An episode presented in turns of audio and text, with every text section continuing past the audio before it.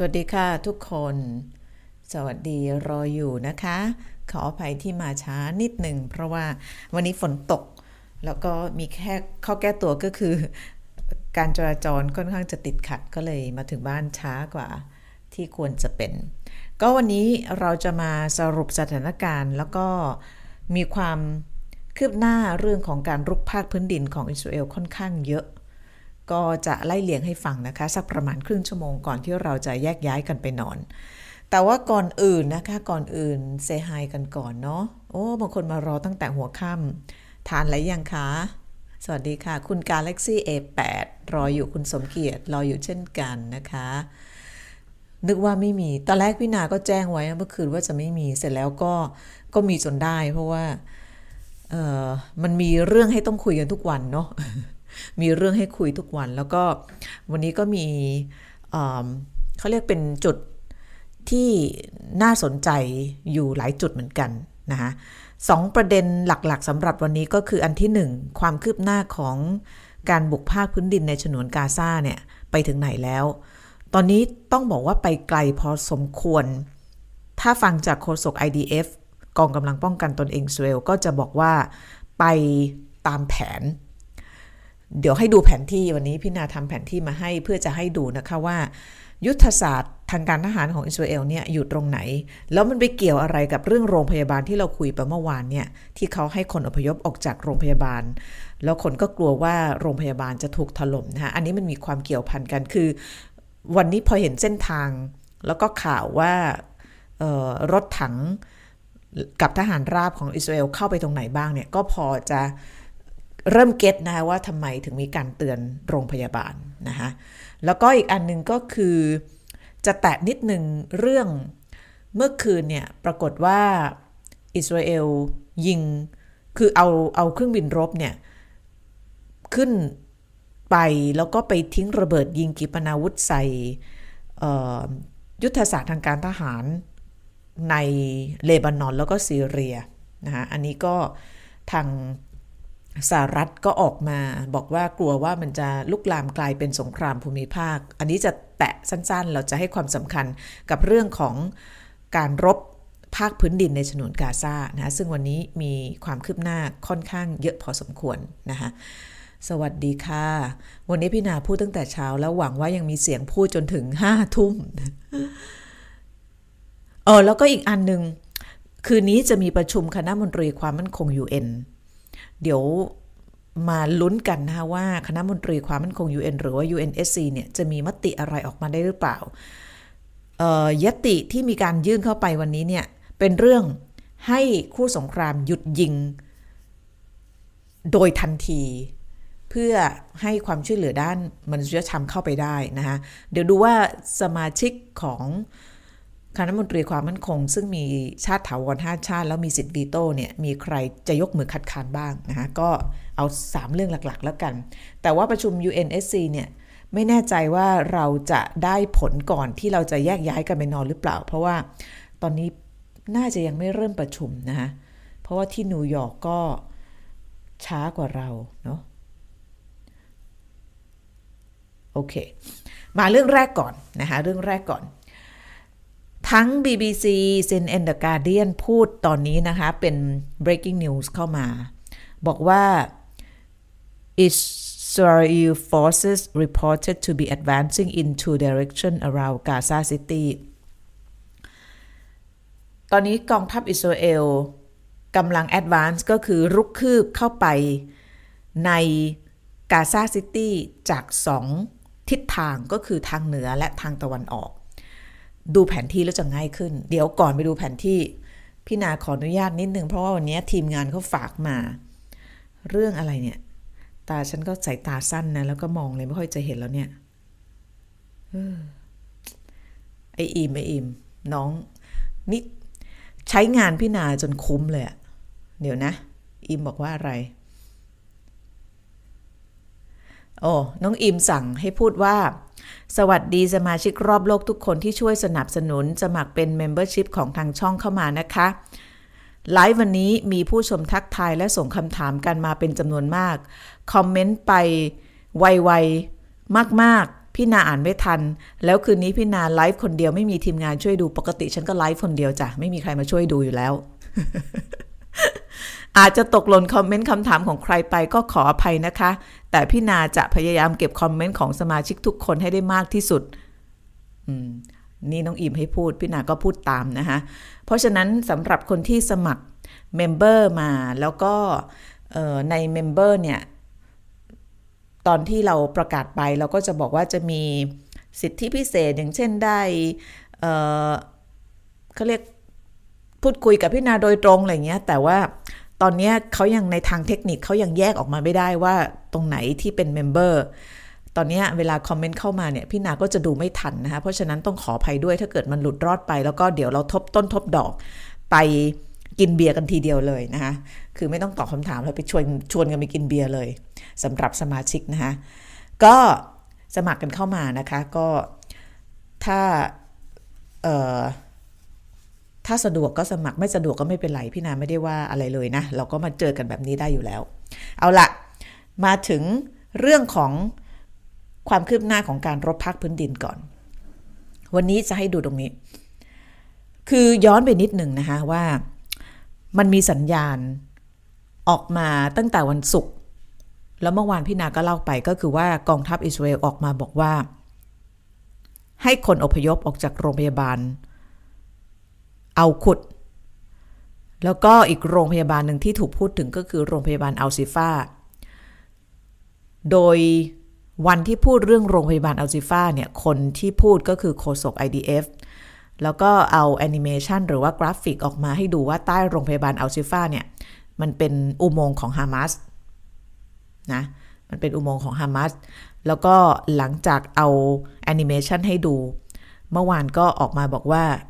คนในโรงพยาบาลอัลกุดผู้ป่วยคนเจ็บทั้งหมดเนี่ยต้องย้ายออกทันทีโรงพยาบาลทั้งสองแห่งอยู่ที่กาซาซิตี้กาซาซิตี้เป็นเมืองที่ใหญ่ที่สุดในฉนวนกาซานะคะเดี๋ยวเราก็ต้องเราก็ต้องมาแผนที่เนาะนี่นะ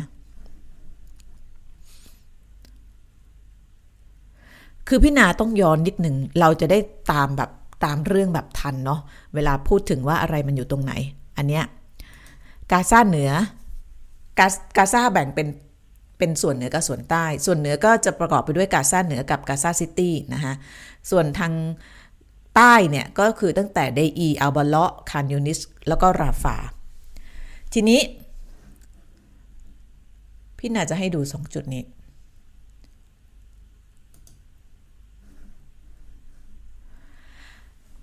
อันนี้เนี่ยตัดมาเฉพาะกาซาทางตอนเหนือซึ่งจะมีเมืองใหญ่ก็คือกาซาซิตี้เห็นไหม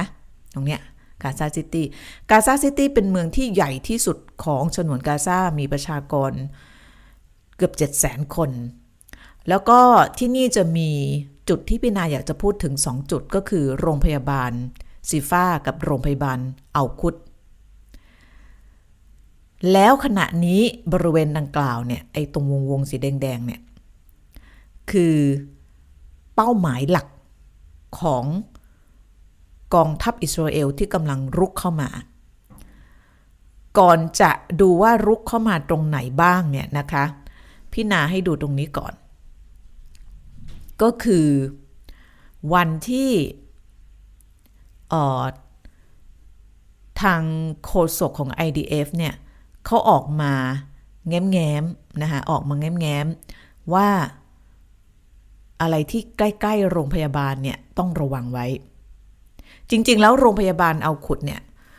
โดนโจมตีทางอากาศเมื่อ สองถึงสาม วันก่อนรอบหนึ่งแล้วนะคะแต่ว่าไม่ได้โจมตีที่โรงพยาบาลแต่ว่ารอบๆแล้วก็ไม่ไกลจากโรงพยาบาลส่วนโรงพยาบาลซิฟาเนี่ยก็ถูกเมนชั่นหรือว่าพูดถึงโดยโฆษก ไอ ดี เอฟ เนี่ยให้ดูอีกรอบหนึ่งคนที่ไม่ได้ดูเมื่อคืน There is fuel in hospitals in Gaza I repeat there is fuel in hospitals in Gaza เขาบอกว่ามีโรงพยาบาล สองถึงสาม แห่งในฉนวนกาซา Fuel Hospital in Gaza นะที่ฮามาสเนี่ยมี โครงสร้างพื้นฐานทางการทหารอยู่ใต้โรงพยาบาลดังกล่าวโรงพยาบาล สองถึงสาม แห่งที่ว่าเนี่ยหนึ่งในนั้นคือโรงพยาบาลอัลซิฟานะคะแล้วก็ให้ดูภาพอันนี้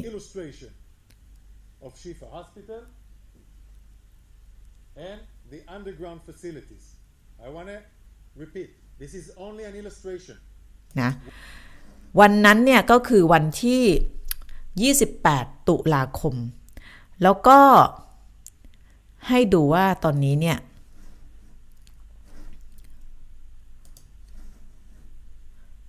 อันนี้คือโรงพยาบาลฟิลฮอสปิทอลหรือว่า สองถึงสาม แห่งที่พูดถึงคือโรงพยาบาลซิฟากับอัลคุดนะคะซึ่งอยู่ในกาซาซิตี้ที่พี่นาให้ดูตรงนี้ก็เพราะว่าบรรดาทหารราบแล้วก็ขบวนรถถังของอิสราเอลที่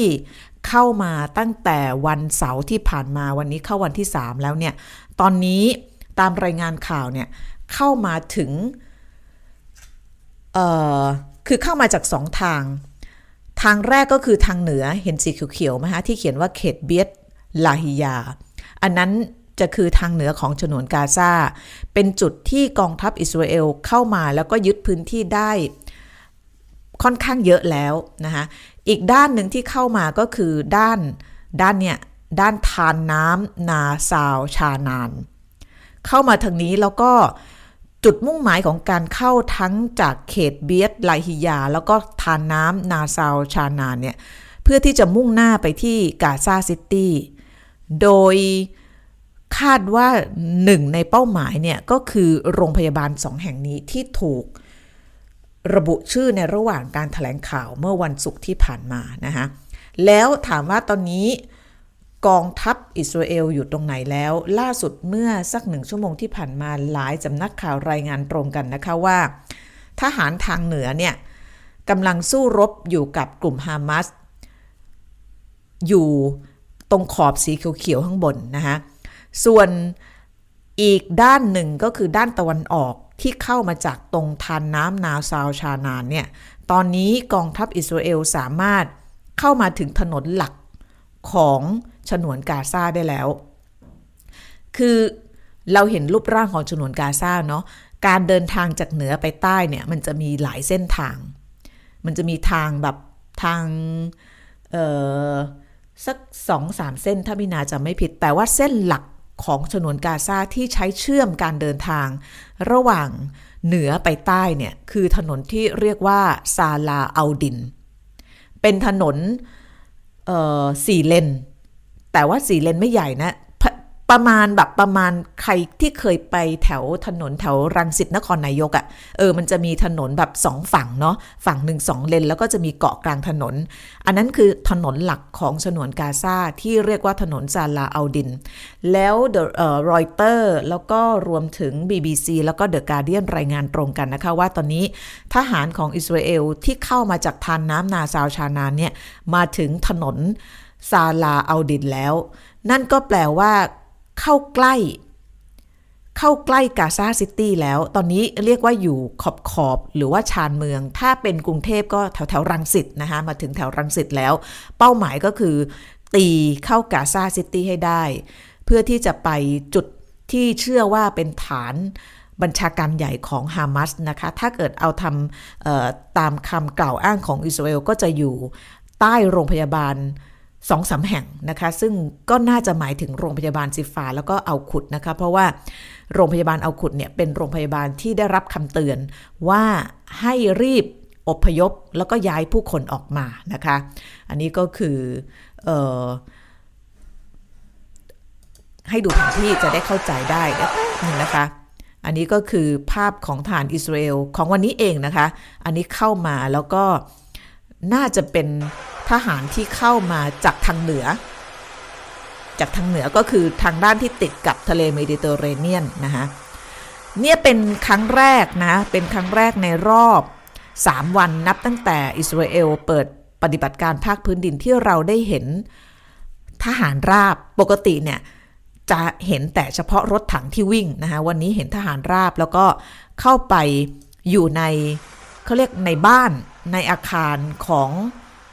ชาวปาเลสไตน์ในฉนวนกาซาซึ่งน่าจะย้ายออกจากบ้านอพยพออกมาแล้วนะคะแล้วตอนนี้ก็ถูกใช้เป็นฐานของกองทัพอิสราเอลในการที่จะรุกคืบต่อเข้าไปในกาซาซิตี้นี่ก็มีรถคล้ายๆเป็นรถแบบว่าบูลโดเซอร์ที่เป็นรถแบบเอาไปเคลื่อนย้ายสิ่งของไปรื้อพวกตัวอาคารตัวอะไรเพื่อที่จะเคลียร์พื้นที่นะคะอันนี้เป็นภาพของภาพใหม่ที่เข้ามาแล้วก็อีกอันนึงก็จะคล้ายๆกันนะคะพอเข้ามาแล้วเขาก็จะมารื้อถอน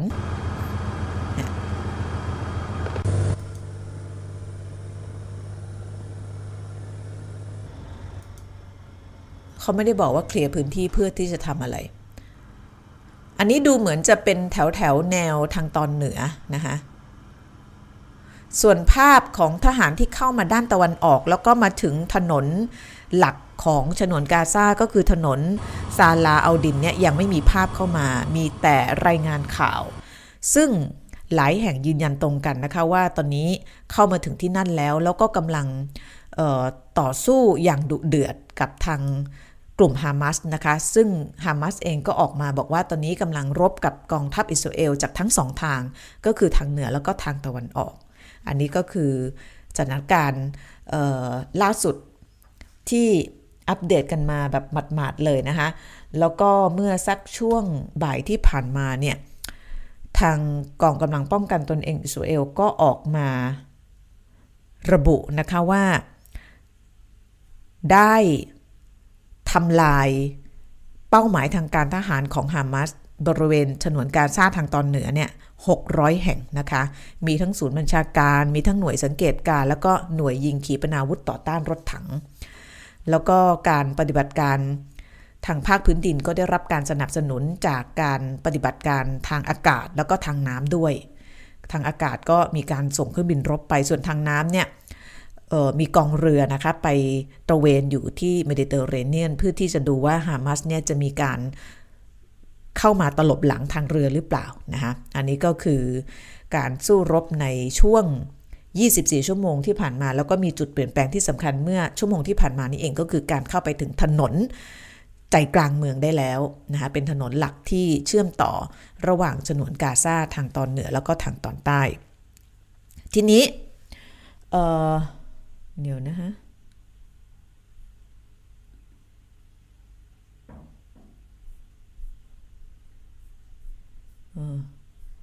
นี่ก็พยายามจะแบบอัปเดตให้แบบเร็วๆเลย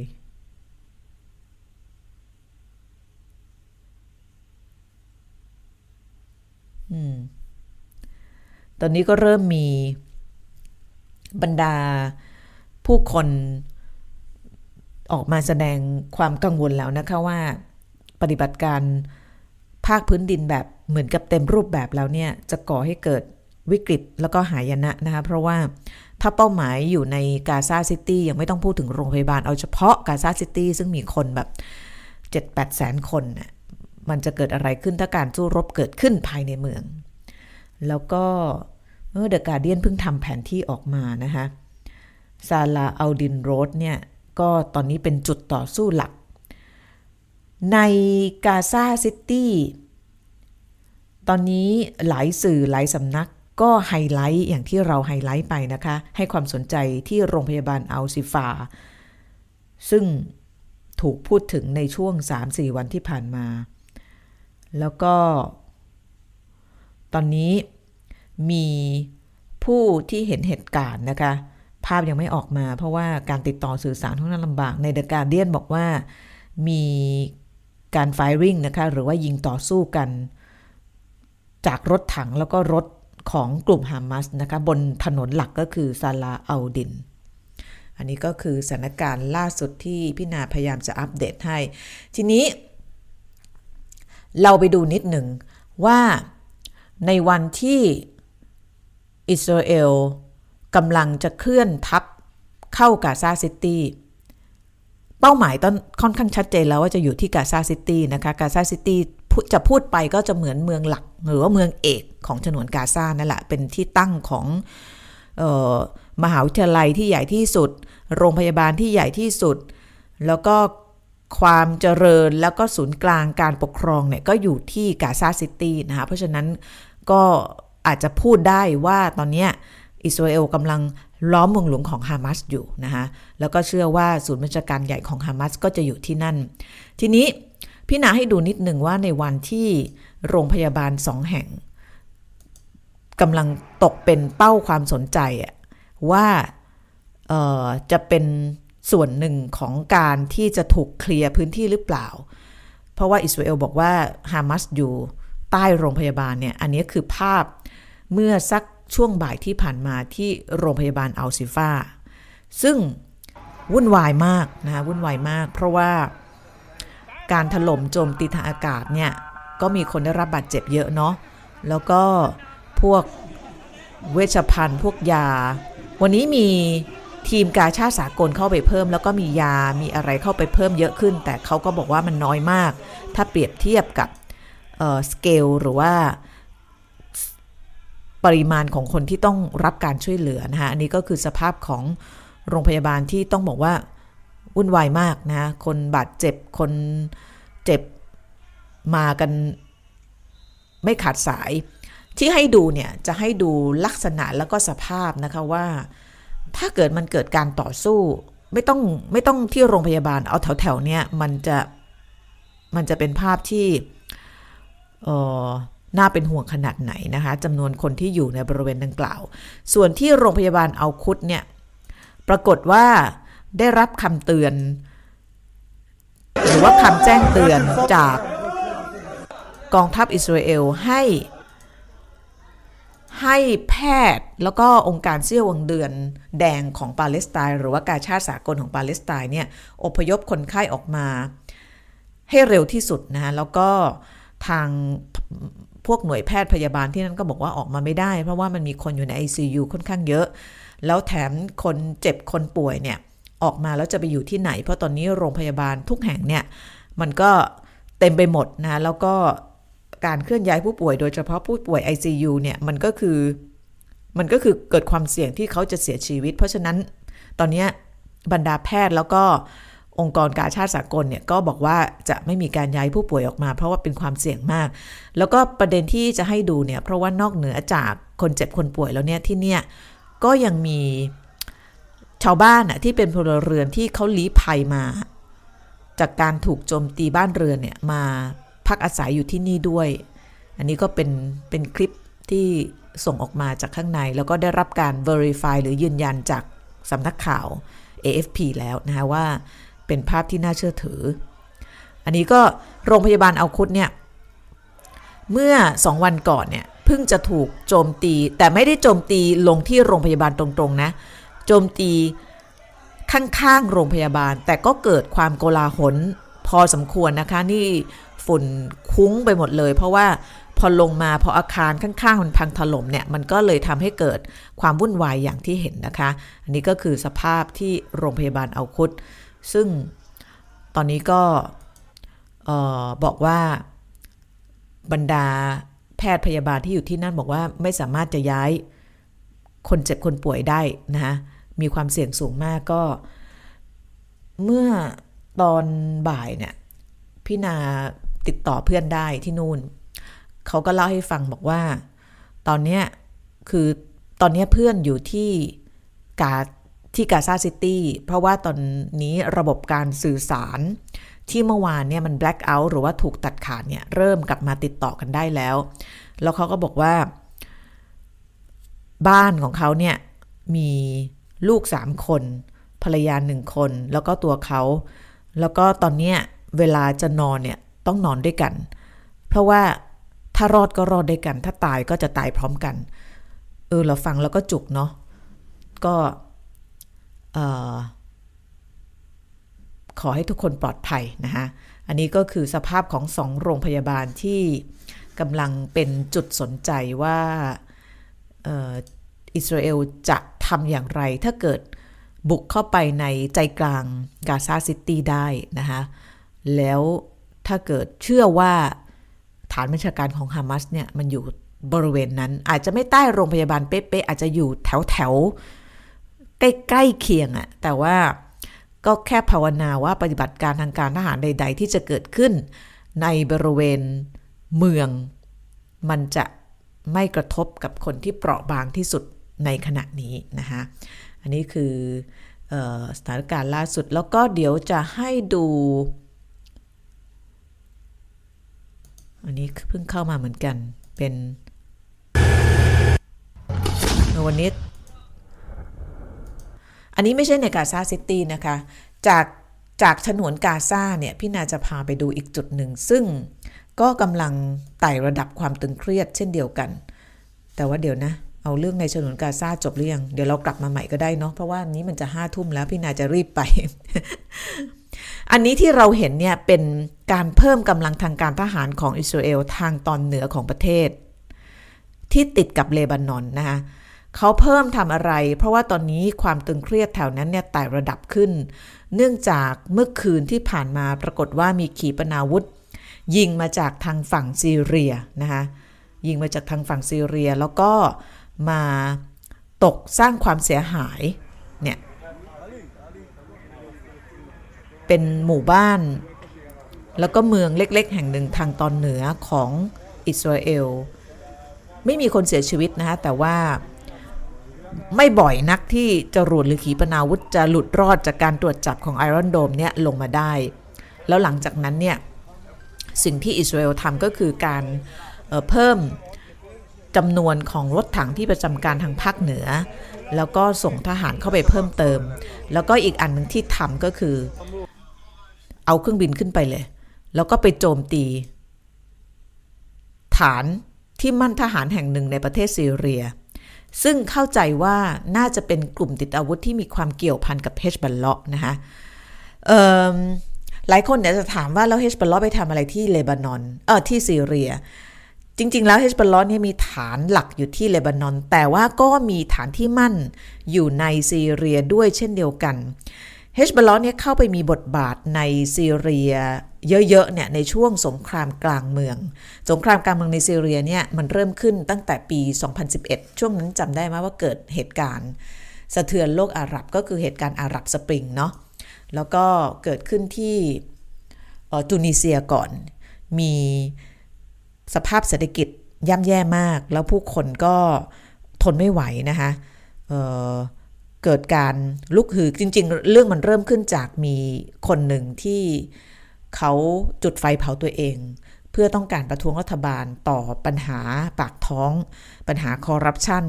แล้วการจุดไฟเผาตัวเองก็กลายเป็นแรงกระตุ้นให้คนจำนวนมากโดยเฉพาะคนที่ออกมาเนี่ยเป็นคนวัยหนุ่มสาวนะคะอย่างที่ตุนิเซียเนี่ยจะมีกลุ่มประชากรที่เป็นวัยหนุ่มสาวเยอะแล้วก็พอเติบโตมาในสังคมที่มันไม่ได้มีความแข็งแรงทางด้านการเมืองและเศรษฐกิจเนี่ยคนก็ตกงานกันพอคนตกงานเนี่ยคนก็คับแค้นไม่มีทางไปนะคะแล้วก็พากันลงถนนเกิดการประท้วงขับไล่รัฐบาลแล้วก็เป็นจุดกำเนิดของเหตุการณ์ที่เรียกว่าอาหรับสปริงแล้วก็สายลมของอาหรับสปริงก็พัดมาถึงอียิปต์นะคะแล้วก็ไปลิเบียตอนนั้นผู้นำที่ขึ้นชื่อว่าเป็นเผด็จการนะคะอย่างหลายๆประเทศอย่างโมฮัมหมัดกาดาฟีก็ก็ต้องลงจากอำนาจถูกสังหารนะคะในซีเรียก็เจอกับกระแสอาหรับสปริงเช่นเดียวกันนะคะประชาชนก็ลุกขึ้นมาประท้วงรัฐบาลของประธานาธิบดีอัลอาซาดที่อยู่ในอำนาจมาหลายสิบปีต่อเนื่องจากผู้เป็นบิดานะคะคนก็ไม่พอใจว่าการบริหารประเทศโดยตระกูลเดียวเนี่ยทำให้ชีวิตของประชาชนย่ำแย่อัลอาซาดก็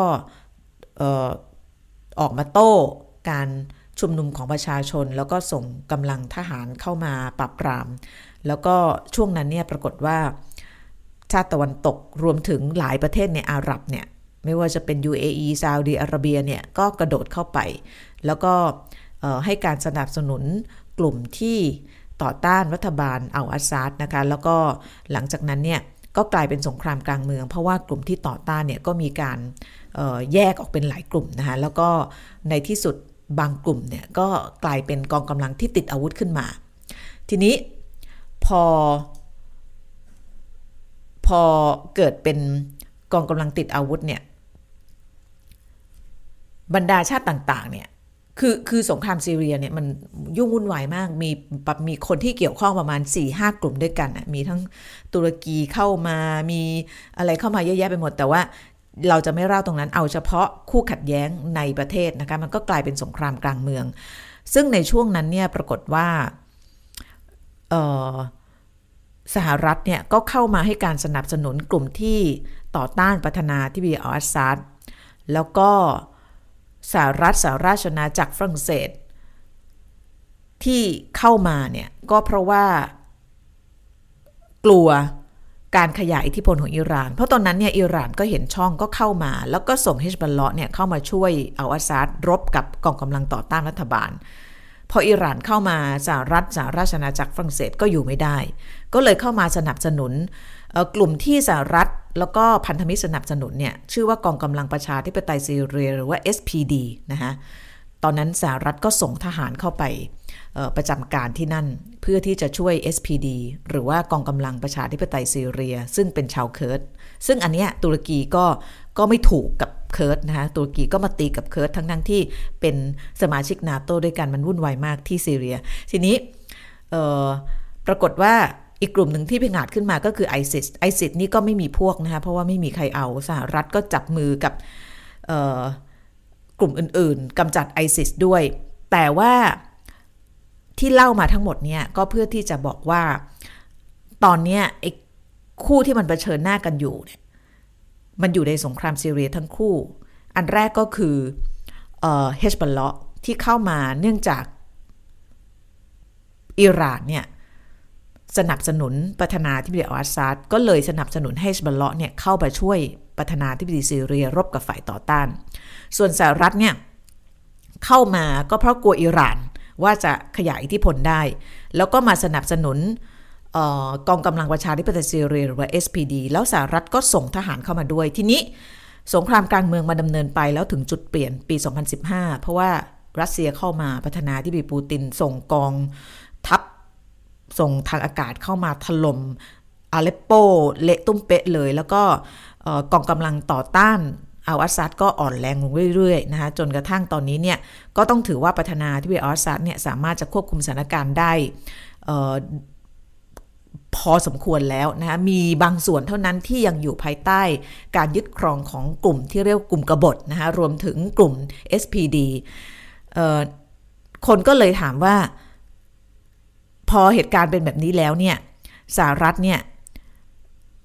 ทำไมถึงยังมีกองกำลังอยู่ที่นั่นนะคะคำตอบก็คือว่าสหรัฐก็ยังบอกว่าเหตุการณ์ยังไม่สงบนะคะเพราะฉะนั้นการคงกำลังอยู่ที่นั่นของสหรัฐมีอยู่ประมาณเก้าร้อยนายที่ซีเรียเนี่ยก็เพื่อที่จะช่วย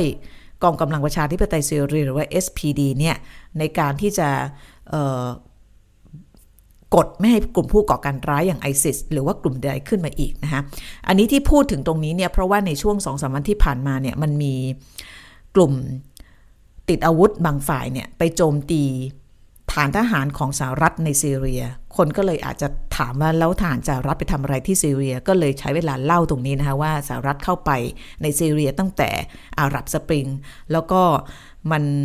จางไปนานแล้วแต่ว่าสหรัฐก็ยังคงทหารไว้ที่นั่นนะคะประมาณเก้าร้อยรายเก้าร้อยนายแล้วก็ สามสี่ วันที่ผ่านมาก็โดนโจมตีจากกลุ่มติดอาวุธซึ่งเชื่อว่าน่าจะเป็นฮิซบัลลอห์นะคะซึ่งเหตุการณ์ที่เกิดขึ้นเนี่ยก็ทำให้มันเกิดความตึงเครียดในภูมิภาคนะคะแล้วก็เมื่อวานนี้เนี่ยทางสหรัฐก็ออกมาบอกว่าถ้าเกิดมาโจมตีแบบนี้เราก็จะโต้กลับนะคะแล้วก็นอกเหนือจากการโจมตีฐานทัพของสหรัฐในซีเรียแล้วก็ในอิรักแล้วซึ่งอยู่ไม่ไกลกันเนี่ยกลุ่มดังกล่าวเนี่ยก็โจมตีเข้ามาในอิสราเอลอย่างที่พี่นาให้ดูภาพไปนะคะแล้วก็อิสราเอลก็เลยเอากลับนะคะเนี่ยเอากลับแบบนี้เลยเอากลับแบบหนักมากอะเอาเครื่องบินรบเข้าไปทิ้งระเบิดในซีเรียแล้วก็เลบานอนด้วยนะคะอันนี้ก็เลยทำให้เอ่อเริ่มแบบแต่ก่อนก็แค่ยิงปืนใหญ่เนาะข้ามชายแดนไปข้ามชายแดนมาอันนี้เอาเครื่องบินรบเข้าไปนี่ก็เริ่มรู้สึกแบบหายใจไม่ทั่วท้องแล้วแล้วก็เกิดขึ้นในวันที่ฉนวนกาซากำลังเดือดมากนะเอ่อช ช่วงเวลาที่กองทัพอิสราเอลจะเข้าไปในใจกลางหรือว่าไข่แดงของกาซาซิตี้เนี่ยจะคือช่วงเวลาที่เราจะต้องภาวนาให้แบบให้ให้แบบให้หนักที่สุดให้ใครก็ได้อะที่ช่วยหยุดสงครามนี้เหอะอะไรเงี้ยชั่วคราวก็ยังดีนะคะแล้วก็คืนนี้ก็จะมีคนที่อาจจะสามารถหยุดได้ก็คือคณะมนตรีความมั่นคงของ ยู เอ็น ซึ่งกำลังจะประชุมกันนะคะที่นครนิวยอร์กของสหรัฐทีนี้มติสั้นๆง่ายๆเลยก็คือว่าควรจะต้องมีการหยุดยิงหรือเปล่าหยุดยิงไม่ใช่หยุดยิงแบบประกาศหยุดยิงแล้วแยกย้ายกันไปเขาใช้คำว่าหยุดยิงชั่วคราวเพื่อมนุษยธรรมนะคะมันต่างจากคำว่าหยุดยิงแบบถาวรประเด็นนี้เนี่ยเคยมีการเข้าไปในที่ประชุมสมัชชาใหญ่ ยู เอ็น แล้วจำได้ไหมที่พี่นาเล่าให้ฟังเมื่อวันศุกร์ที่ผ่านมาที่เขา เอ่อ เรียกสมาชิกหนึ่งร้อยเก้าสิบสามประเทศมาแล้วก็มานั่งโหวตกันว่าใครจะเอาบ้างกับการหยุดยิงก็ หนึ่งร้อยยี่สิบ in favor ก็แปลว่าสนับสนุนญัตติให้หยุดยิงagainst คือสิบสี่ไม่เห็นด้วยส่วนไอช่องสุดท้ายสี่สิบห้าคืองดออกเสียงแต่ว่าไม่มีผลนะฮะถึงแม้ว่าเสียงจะท่วมท้นหนึ่งร้อยยี่สิบบอกให้หยุดยิงแต่ไม่มีผลเพราะว่าไม่มีกฎหมายข้อไหนไปบังคับได้เพราะฉะนั้นที่พี่นาบอกว่าต้องฝากความหวังไว้ที่คณะมนตรีความมั่นคงประชาชาติเนี่ยเพราะว่าดูเหมือนจะมีอำนาจมากกว่าสมัชชาใหญ่ ยู เอ็น ในแง่ของการบังคับให้คู่สงครามต้องทำอะไรอย่างใดอย่างหนึ่งนะคะเพราะว่าสมาชิกถาวรของคณะมนตรีความมั่นคง ยู เอ็น เนี่ยก็มหาอำนาจทั้งนั้นนะคะมีสหรัฐสหราชอาณาจักรรัสเซียจีนฝรั่งเศสเดี๋ยวต้องรอดูนะคะหลายคนจับตาดูสหรัฐเพราะว่าก่อนหน้านี้เนี่ยสิบแปดตุลาคมที่ผ่านมาคณะมนตรีความมั่นคง ยู เอ็น ประชุมกันไปแล้ววาระนี้คล้ายๆกันเลยก็คือให้หยุดยิงแต่ว่าสหรัฐคัดค้านตอนนั้นบอกว่าที่ไม่สามารถให้ผ่านมตินี้ได้เพราะว่า หนึ่ง. ไม่มีการประณามฮามาส สอง. ไม่ได้พูดถึงสิทธิในการป้องกันตนเองของอิสราเอลแต่ว่าเหตุการณ์ของวันนี้กับสิบแปดตุลาคมเนี่ยค่อนข้างต่างกันวันนี้มาถึงจุดที่เหมือนกับกระแสของชาวโลกแล้วก็อารมณ์ของชาวโลกเนี่ยมันจะไปเทที่ว่าหยุดยิงกันก่อนได้ไหมขอร้องนะคะเพราะฉะนั้นต้องดูว่าสหรัฐเนี่ยจะมีการเปลี่ยนท่าทีจากสิบแปดตุลาคมหรือเปล่าเดี๋ยวอีกสักประมาณ สองถึงสาม ชั่วโมงผลของการประชุมคณะมนตรีความมั่นคงก็จะออกมานะคะแล้วมันก็จะพอได้เห็นเขาเรียกว่าอะไรอะทิศทางในวันพรุ่งนี้ว่ามันจะเป็นยังไงแต่ว่าถ้าเกิดออกมาได้เนี่ยก็ต้องดูว่าอิสราเอลจะจะฟังหรือเปล่าแต่ว่าถ้าเกิดสหรัฐลงมติเนี่ยอิสราเอลก็อาจจะฟังในความเห็นพี่นานะเพราะว่าอิสราเอลเนี่ยก็ต้องพึ่งสหรัฐเป็นหลักในแง่ของการการการทำสงครามครั้งนี้ทั้งเรื่องของเอ่อการแบ็กอัพทางด้านการเมืองแล้วก็ทางอาวุธยุทโธปกรณ์ด้วยนะคะที่สำคัญคือสหรัฐเอ่อกำลังดูหลังอิสราเอลให้ไม่ให้อิหร่านตลบหลังนะคะเพราะฉะนั้นเดี๋ยวรอสักพักหนึ่งคงจะมีนะคะว่าคณะมนตรีความมั่นคง ยู เอ็น จะเป็นยังไงตอนนี้น่าจะเป็นความหวังเดียวที่พี่นาคิดออกนะน่าจะเป็นความหวังเดียวที่จะ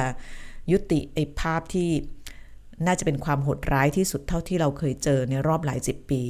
ไม่ให้มันเกิดขึ้นนะคะก็มาถึงช่วงสุดท้ายแล้วอ้าว ห้าทุ่มสิบนาทีแล้วก็ช่วงท้ายไลฟ์นี้พี่นาจะเปิดช่วงพิเศษให้สมาชิกได้ถามคำถามแล้วพี่นาจะตอบให้อันนี้น้องอิมเขียนมาให้นะคะใครเป็นสมาชิกเขียนเข้ามาเลยนะคะเนี่ยๆพี่นาไล่ดูก่อนแล้วก็เดี๋ยวจะไล่ตอบคำถามถ้าเกิดมีแรงจะตอบทุกคำถามเลยถ้าไม่มีแรงก็จะทบต้นทบดอกเนาะแล้วเราก็ไปกินเบียร์กันดีไหม แทนที่จะตอบคำถามเรียกร้องไปกินเบียร์ก็น้องอิมค่ะยังไม่มีสมาชิกเขียนเข้ามาพี่นาไปได้เลยหรือเปล่าท่าทีของจีนไปทางไหนอันนี้น่าสนใจเพราะว่าจีนเนี่ยท่าทียังไม่ออกมาทางใดทางหนึ่งเลยแต่ว่า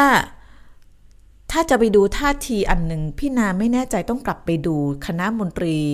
ไม่ใช่คณะมนตรีสมัชชาใหญ่ของ ยู เอ็น ว่ายังไงจีนน่าจะยกมือสนับสนุนให้หยุดยิงนะคะแล้วจีนก็เป็นหนึ่งในคณะมนตรีความมั่นคงของ ยู เอ็น ด้วยสิบแปดตุลาคมจีนก็น่าจะเอาด้วยกับการหยุดยิงพี่นาไม่ได้ตามท่าทีจีนอาจจะเป็นเพราะว่าจีนยังไม่มีการแบบออกมาแบบเต็มตัวว่าจะยังไงนะคะคือคือยังยังดูยังดูท่าทีคือไม่ได้มีท่าทีที่สนับสนุนอิสราเอลแต่ก็ไม่ได้ไม่ได้มีเสียงอะไรที่ออกมาแบบดังแบบโผล่ขึ้นมาอย่างเห็นได้ชัดนะคะเดี๋ยวเดี๋ยวต้องดูท่าทีของจีนคืนนี้ในคณะมนตรีความมั่นคงว่าเป็นยังไง ยู เอ็น คืออะไร ยู เอ็น คือ United Nation ค่ะองค์การประชาชาติก่อตั้งขึ้นมาหลังสิ้นสุดสงครามโลกครั้งที่สองเพราะว่าเอ่อเป็นองค์กรที่มาทำหน้าที่ไกล่เกลี่ยความขัดแย้งประดุงสันติภาพเพื่อไม่ให้เกิดลักษณะเหมือนที่เกิดสงครามโลกครั้งที่สองอีกนะคะแต่ว่าวันนี้คนก็กำลังคาดหวังว่า ยู เอ็น จะทำหน้าที่ตรงนั้นได้นะคะสกัดไม่ให้เกิดสงครามที่มันขยายวงกว้างมากกว่านี้อย่าเอาจีนมาเป็นพระเอกต้องดูจีนใช่ใช่จีนก็น่าสนใจบทบาทจีนไม่มีฐานใต้โรงพยาบาลอย่าเชื่อคำหลอกของอิสราเอลอันนี้ก็ไม่มีใครรู้จริงๆแต่ว่าข้อเท็จจริงก็คือว่าใต้ใต้ฉนวนกาซาเนี่ยมันมีอีกเมืองหนึ่งอันเนี้ยเรื่องจริงเพราะว่าฮามาสเป็นคนเปิดเผยภาพออกมาเองนะเออเดี๋ยวพี่นาให้ดูยังมีภาพอยู่เลยแต่นี้เป็นภาพจิ๊บๆนะไม่ได้ใหญ่มากแต่ว่าตัวประกันที่ออกมาเขาก็เล่าให้ฟังนะคุณยายอิสราเอลจำได้ไหมที่เขาเอายายอะไปเก็บไว้ในในอุโมงค์อะแล้วยายก็บอกว่ามันเป็นเหมือนแบบสไปเดอร์เว็บอะเป็นเหมือนแบบใยแมงมุมมันแตกแขนงไปเยอะมากเขาประมาณการกันว่าความยาวของอุโมงค์ทบไปทบมาเนี่ยประมาณ สามถึงสี่ร้อยกิโลเมตรนะคือฐานจะอยู่ตรงไหนไม่รู้ละไม่มีใครรู้จนกว่าจะเห็นแต่ว่าถามว่าไอเมืองใต้ดินเนี่ยมีจริงหรือเปล่าต้องบอกว่ามีจริงเพราะว่าภาพออกมาพี่นาก็หาภาพไม่เจอเดี๋ยวค่อยดูแล้วกันภาพออกมามันมันมันชัดเจนค่ะว่ามี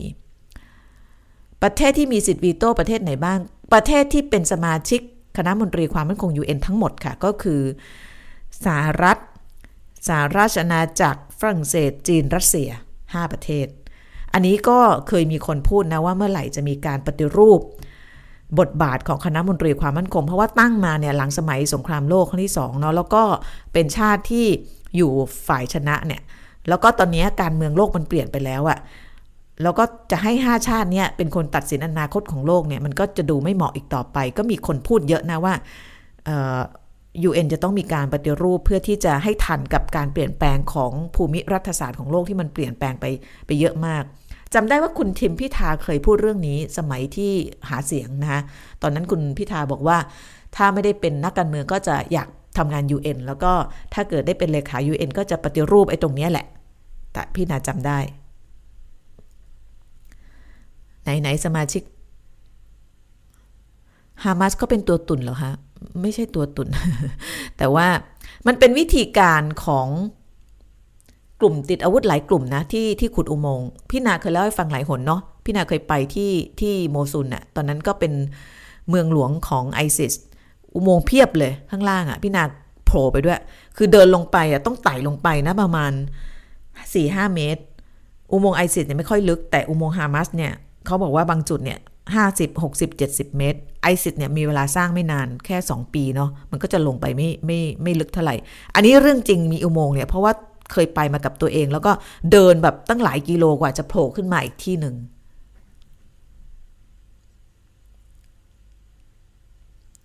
พี่นามีความคิดคลิปฮามาสฆ่าตัวประกันคนไทยที่อิสราเอลเอามาเปิดพี่นาไม่กล้าดูของไทยเนี่ยเราก็อยู่ในสภาวะที่แบบเนาะตัวประกันก็เยอะเสียชีวิตก็เยอะเราน่าจะเสียงดังมากกว่านี้เนาะเออ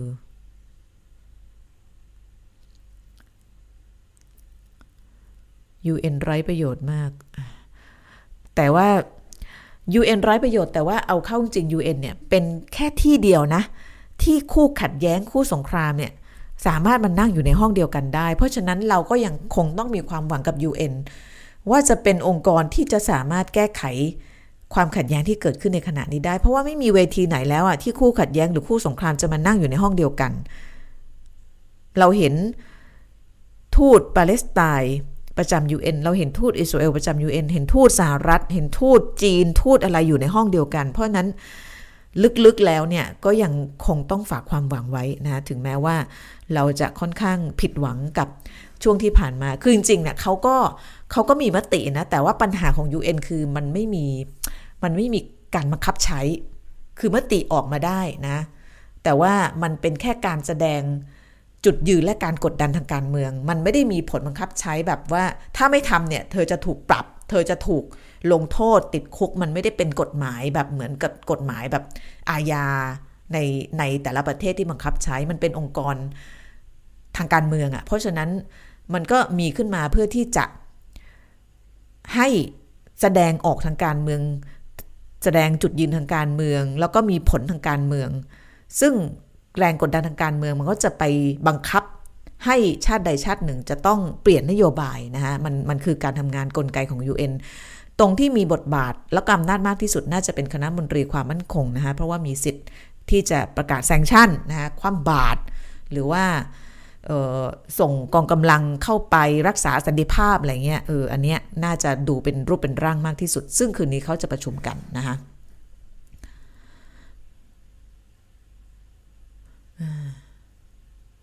พี่นาอัปเดตข่าวยูเครนรัสเซียหน่อยอยากรู้ว่าเป็นยังไงอ่าเดี๋ยววันหลังจะแทรกยูเครนรัสเซียให้นะเพราะว่ายังไม่ลืมนะคะแต่ว่าช่วงนี้เนี่ยคือแบบข่าวอิสราเอลมารัวๆก็เลยต้องต้องต้องตามให้ก่อนนะคะนี่กี่โมงแล้วโอ้ห้าทุ่มสิบแปดแล้วเราไปกันดีไหมเดี๋ยวพรุ่งนี้ดูนะว่ามีอะไรที่เป็นความคืบหน้าที่มีนัยสำคัญบ้างถ้ามีเราก็จะมาเจอกันอีกนะคะตอน